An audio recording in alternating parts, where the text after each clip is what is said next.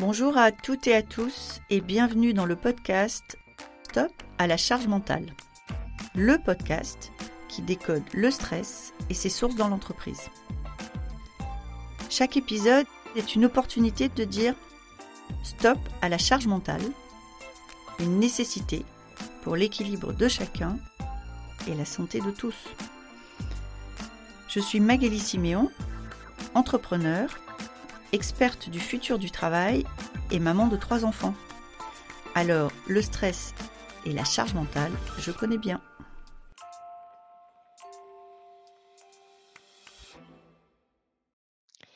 Bonjour Emmanuel et bienvenue dans notre podcast. Bonjour. Je suis ravie de vous recevoir aujourd'hui. Est-ce que vous voulez bien commencer par vous présenter pour nos auditrices et nos auditeurs? Oui, bonjour à tous. Donc Emmanuel Chauvelier. Je suis responsable qualité de vie et des conditions de travail d'une direction du ministère des Armées qui s'appelle le service du commissariat des armées. Nous sommes chargés de soutenir en fait les militaires, pour la faire un peu simple, dans les fonctions RH, euh, tout ce qui est achat, de toutes sortes de formations, de matériel, etc. L'alimentation, la logistique, le transport, voilà. Toutes les missions qui ne sont pas du pur euh, militaire. Comme ça, les soldats peuvent se consacrer à leur cœur de métier. Donc nous sommes 25 000. D'accord. Donc en fait, ce que vous êtes en train de me dire, c'est que l'armée mobilise des personnes euh, pour qu'elles se consacrent à la QVT ou QVCT comme on dit maintenant, et que vous puissiez partager des bonnes pratiques et aider les RH sur ces sujets-là. Exactement. Alors nous ne sommes pas très nombreux euh, à avoir un poste hein, officiel Mmh. et rentrer dans l'organigramme en tant que responsable QVT, mais oui, ça y est, on y est. Nous, ça fait déjà cinq ans qu'on a développé la démarche QVT. Oui. Ah ouais. Et alors, là pour le coup, vous faites de la QVT dans un milieu professionnel qui est un milieu un peu atypique, hein. L'armée, c'est quand même un corps de métier un peu atypique. La qualité de vie au travail, qu'est-ce que ça représente quand on travaille dans le secteur militaire? Et et le petit C qu'ils nous ont rajouté il y a quelque temps, qu'est-ce que ça change finalement? Ah oui, alors ça change beaucoup de choses. Alors sur le coup, heu, moi j'y ai pas cru, mais en fait je m'aperçois avec, heu, un peu de recul maintenant que ça commence à prendre. Alors nous, on confond le C avec cohésion, hein, parce qu'aux armées, la cohésion, c'est quelque chose qui fait partie de notre quotidien. Donc il faut souvent leur rappeler que c'est condition et effectivement, c'est vrai que depuis quelques années, la QVT s'était bien installée, mais avec un arrière-goût, heu, d'animation interne. On était un peu des animateurs internes pour favoriser l'ambiance au travail et le bien-être des collaborateurs. Alors c'est bien sûr de la QVT. Seulement, heu, la qualité de vie au travail, c'est avant tout l'amélioration du travail pour bien faire son travail, en capitalisant, heu, bien sûr sur, heu, le bien-être du salarié. Ça, c'est le pilier, principal. Bon, il fallait, je pense, remettre un peu d'ordre dans tout ça et le C nous le rappelle, bien sûr, en se recentrant sur des plans d'action, sur des éléments qui permettent de mettre en place des vraies bonnes conditions de travail, que ce soit au niveau du management, l'accueil des nouveaux arrivants, le parcours professionnel, la conduite du changement, et cetera, et cetera. Donc oui, le C, heu, il a remis un peu, d'ordre et heu, refocusé un peu sur cette, heu, condition dans le sens, heu, bah, heu, environnement de travail, heu, on n'est pas là que pour être, dans une ambiance sympa. Elle doit être sereine, mais ça reste quand même du travail et ce qui est important, c'est que l'environnement du collaborateur soit, favorisé pour qu'il s'y sente bien et puis qu'il puisse performer. C'est intéressant, c'est-à-dire qu'en fait, vous dites 2 choses. Vous dites l'ajout de ce C finalement ouvre un champ plus étendu dans l'entreprise et la deuxième chose, c'est vous dites l'ajout de ce C pose bien l'équation bien-être et bien faire son travail. Exactement, c'est vraiment chez nous un principe, hein, heu, bah, de performer, c'est ça, hein, la QVT. Ouais. Effectivement, ça permet de se relier aussi, heu, à des fondamentaux qui sont, heu, de l'ordre de la réglementation et de la législation sur tous les risques professionnels. C'est aussi de la QVT, donc ça nous a tous rassemblés Mmh aussi, heu, dans cet aspect-là, qu'il faut pas oublier la responsabilité de l'employeur et le C a remis un peu de sérieux, j'ai envie de dire. QVT, c'était devenu un sigle un peu sympathique, on avait les Chief Happiness Officer, voilà, tout ça, ça ça avait bien, bien marché, ça marche très, très bien. La QVT, il y a aussi un aspect réglementaire qu'il faut pas oublier, qui est un peu moins fun, hein, mais euh, néanmoins ultra important, et c'est, je pense, euh, la priorité hein, de toute façon à, assumer pour un employeur. Et ça, leur a rappelé qu'il fallait pas oublier la réglementation, et on le voit avec le document unique, hein, qui est maintenant euh, bah, développé partout de manière obligatoire. Il y a de l'affichage obligatoire, c'est très sérieux, très vérifié et très attendu parce que maintenant ça mmh commence aussi à se populariser au sein des collaborateurs. Hein. Les gens savent ce qu'il en est et attendent de leur employeur euh, bah, la mise en place d'actions pour qu'ils puissent être euh, dans la performance. Et pour eux, c'est aussi un gage de satisfaction personnelle. Hein.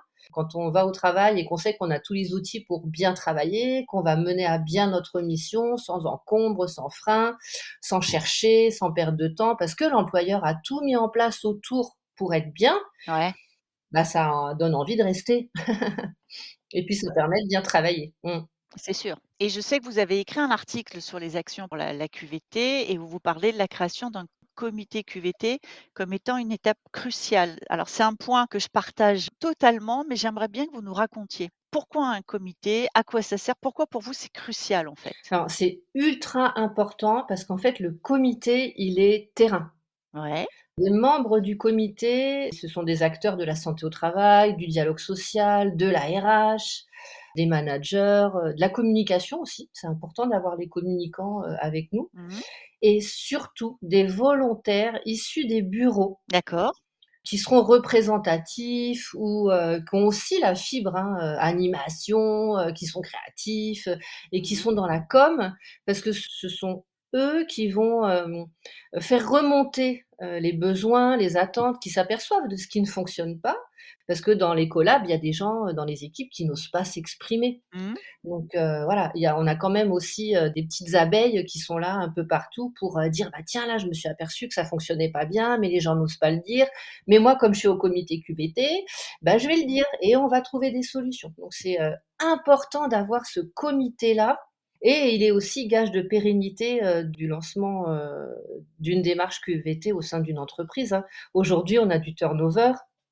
Nous, aux armées, bah, il y a les mutations, il y a de la mobilité interne, donc on a tout le temps des nouveaux qu'il faut reformer. Mais comme on a dans nos comités forcément des anciens qui restent, tout ça, ça se chevauche et donc ça garantit la pérennité. Donc il y a plusieurs euh, bénéfices à avoir un comité.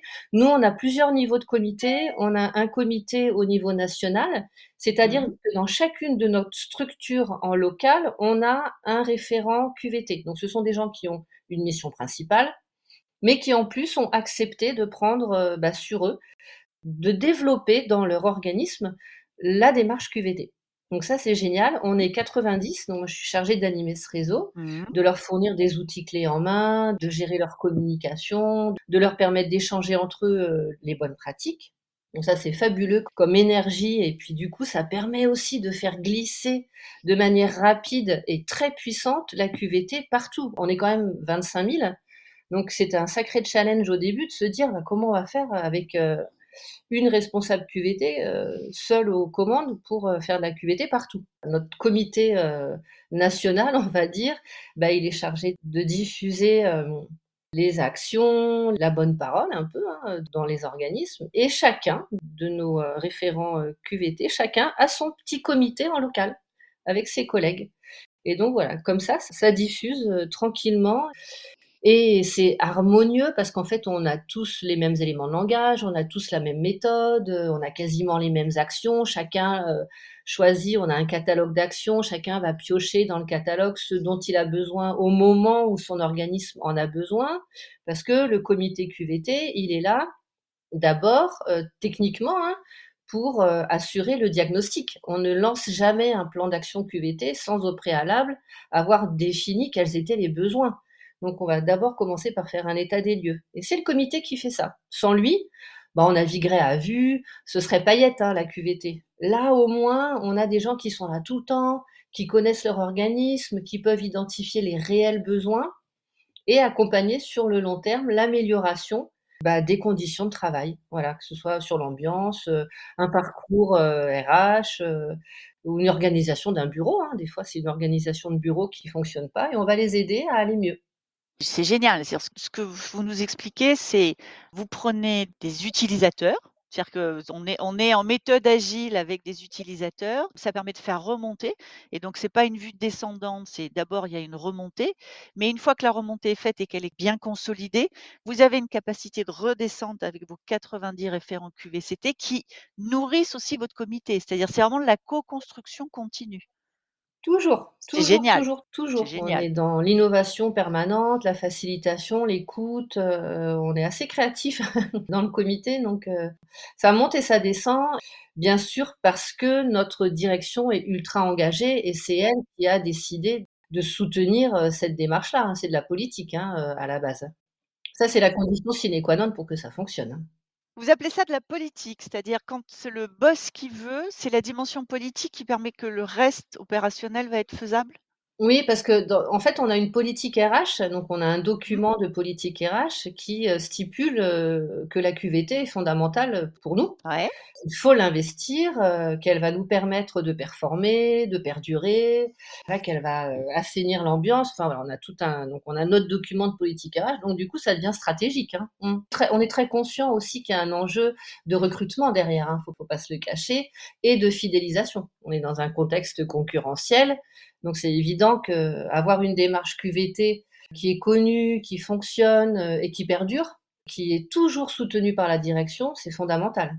C'est, c'est un bon point. Ah c'est, c'est essentiel, sinon moi je pense que ça ne fonctionne pas. Mmh, Donc mais ce que vous décrivez, et chez moi c'est un grand compliment, est enfin plein de bon sens. C'est-à-dire un un patron, qui, qui a une vision et derrière des modalités qui permettent à la fois d'impliquer le terrain et de diffuser. Ça peut fonctionner que comme ça. Tout le reste, c'est de l'incantation. C'est ça. Oui, oui. Nous, on est vraiment on va vraiment dans l'ADN, hein, de de nos Ouais. structures. On alors on peut pas trop bouger l'organisation, heu, De on est c'est l'armée. quand même une grosse machine donc heu, on est un petit peu figé, mais c'est normal, hein, 25 000. Bon, on essaye un petit peu, on on fait des des petites actions qui permettent, heu, à des petites équipes, dans le sens, ils sont pas très nombreux, mais Ouais. c'est tout aussi important, bah, d'aller mieux et comme ça, en démultipliant des centaines et des centaines d'actions, bah, voilà, on a des centaines et des centaines de personnes qui vont mieux. Voilà, donc plus on est nombreux. Et alors, dans ce sujet QVCT, j'aimerais bien qu'on parle un petit peu des managers aussi qui me semble-t-il sont des éléments importants. Je sais que vous êtes entre autres attentive à la notion de la bienveillance, qui est une, heu, une valeur que moi je défends et qui fait vraiment partie des valeurs de mon entreprise, mais qui est parfois décriée. Pourquoi la bienveillance et comment est-ce que vous arrivez à ce que ça devienne une pratique On managériale? sait que la bienveillance est gage de performance, hein. Alors moi je le sais, vous, vous le savez, mais comment vous le savez? Si je peux me Ah, permettre. c'est l'intuition alors. Malheureusement, j'ai pas d'études scientifiques encore, j'en ai pas croisé, j'en ai pas cherché non plus. Si, si, je verrai à vous le faire passer, heu, dans tout le champ en fait de l'approche de psychologie positive, qui démontre que en fait le compliment, l'attention à l'autre et la prise en compte des besoins de l'autre améliorent la performance. bon, Donc il y a vraiment des études.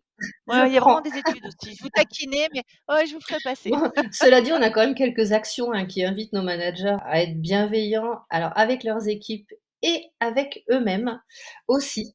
Bien On les prend, heu, en étau. Alors on a déjà une charte du management bienveillant, sachant que chez nous, il y a tout un tas de statuts. On a des militaires, des fonctionnaires, heu, des gens en CDI, des contrats, des bon, heu, donc du coup, il faut que tout le monde apprenne à connaître, heu, tout le monde, hein, comme les statuts sont différents, les conditions de travail peuvent aussi parfois, différer. Donc bon, il peut y avoir, des jugements, des jalousies, donc c'est très important, que chacun se connaisse et que nos managers prennent en Mmh compte, bah, les différences. Donc du coup, cette bienveillance-là, elle permet d'harmoniser les relations. Dans cette charte, on a aussi mis l'accent sur le droit à l'erreur.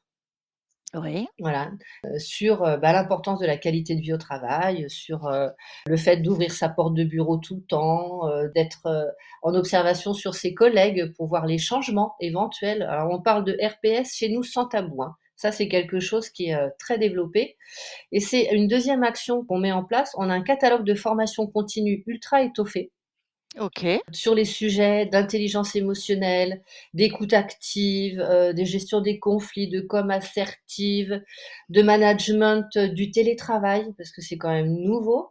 Et puis voilà, les RPS aussi, on en parle beaucoup, beaucoup, beaucoup. Donc ils sont tous formés, ils, entendent régulièrement tous ces discours-là. Donc bah, à force, ils sont obligés d'imprimer des choses. Hein.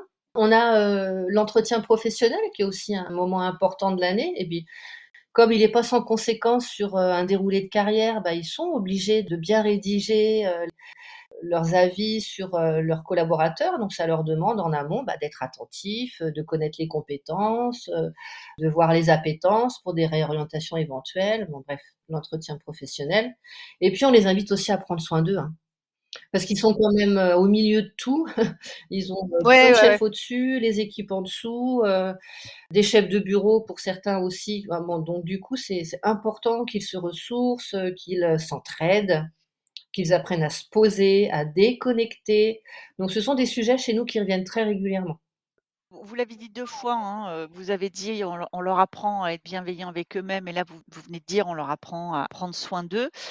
Est-ce que ça fonctionne? Je pense qu'en 2024, alors c'est une de mes prédictions 2024, euh, je pense qu'en 2024, les managers de proximité vont être euh, l'essence même de ce qui fera tenir une entreprise. Comment est-ce que vous veillez sur eux? Parce que c'est ça que vous êtes en train de dire, vous veillez sur vos managers. Oui, alors je ne sais pas si on leur apprend, j'ai utilisé cette expression de manière euh, un peu rapide, mais en fait on les sensibilise, oui. attention d'apprendre quoi que ce soit aux gens, mais en tout cas on, on leur en parle beaucoup, donc on organise des webinaires sur le droit à la déconnexion, on a fait une journée en octobre à l'occasion de la journée nationale ou internationale de la santé mentale, le 10 octobre. Une conférence euh, spécifique sur euh, la santé mentale du manager, sur le burn-out. Ça a été très prisé. D'accord. En fait, on leur envoie beaucoup de communication dans les attaches de signature. Euh, c'est plein de petits messages comme ça qui, mine de rien, je pense, infusent, diffusent. J'espère qu'ils le digèrent. Tout le monde le sait, enfin on en est tous conscients. Aujourd'hui ça va vite, on est surchargé de mails, gavé d'informations, enfin, malgré, malgré nous, hein, malgré eux. Donc mmh euh, j'espère qu'ils prennent de temps en temps soin d'eux. On a eu récemment un webinaire avec une naturopathe à l'occasion de la journée de la gentillesse. On n'hésite pas à avoir des, petits moments un peu plus légers, entre guillemets, et en même temps humainement ultra puissants. Parce qu'on apprend aux gens, bah voilà, euh, euh, la gentillesse, euh, c'était la gentillesse envers soi. Mais c'est important. voilà, on n'en parle pas souvent. Mmh. Mais on peut pas bien traiter les autres si on se traite pas bien soi-même. C'est mon constat en tant que coach, c'est mmh. essentiel. Si on fait pas attention à soi, je vois pas comment on peut faire attention aux autres. Et alors C'est plus compliqué. ah ouais, mmh. moi je pense même que c'est pas possible. Et je pense que c'est pas possible parce que je pense que souvent, on traite les autres comme on se traite soi-même, quand même. Il y, a, quand même un peu un espèce d'autoréflexe. Écoutez, et ce sera le mot de la fin. Si vous deviez donner quelques conseils à partager avec ceux qui nous écoutent et qui sont managers, dirigeants, DRH, pour renforcer la QVCT dans leurs équipes, il faut qu'ils commencent par quoi? Ah, alors la communication. Ouais. La communication, pas dans le sens information, mais dans le sens mmh. échange, euh, l'écoute en fait, une véritable écoute. Seul le terrain sait ce dont il a besoin. Donc c'est essentiel de laisser la parole, d'avoir des espaces de discussion avec ses équipes, son équipe. Euh, régulièrement, on se pose autour d'un mmh. café, hein, et voilà, on discute, euh, on dit bah voilà où est-ce qu'on en est, euh, de quoi on a besoin aujourd'hui, euh, qu'est-ce qu'on choisit, sur quelle action on choisit d'agir, parce que souvent quand on fait l'état des lieux de son équipe, on se dit bah il y a 25 trucs à modifier là, on va pas y arriver cette année, faut faire des choix. Voilà. Donc en fait on fait ça ensemble. Donc c'est important le collectif, le collaboratif, toujours faire ça ensemble. Euh, si c'est trop descendant, euh, à un moment donné, l'équipe va jouer le jeu bah, parce qu'elle obéit au chef, et chez nous particulièrement. Mmh. Mais bon, au bout d'un moment, ils vont s'essouffler, c'est dommage. Quand euh, le collaborateur est acteur de sa QVT, c'est humain, hein, il est plus impliqué. C'est clair.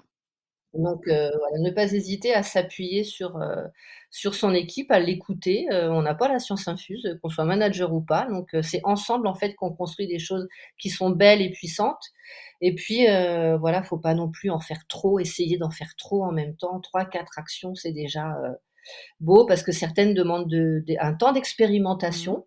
Euh, c'est pas parce qu'on décide de mettre une action QVT en place qu'elle va fonctionner. Il faut aussi euh, s'accorder euh, bah, ce droit à l'erreur hein, et réajuster. Donc, pas à pas, ça marche. Eh bien, merci beaucoup. Merci pour ces conseils et merci pour votre partage, Emmanuel. Merci à vous. Merci beaucoup d'avoir été avec nous aujourd'hui. Cet épisode vous a plu?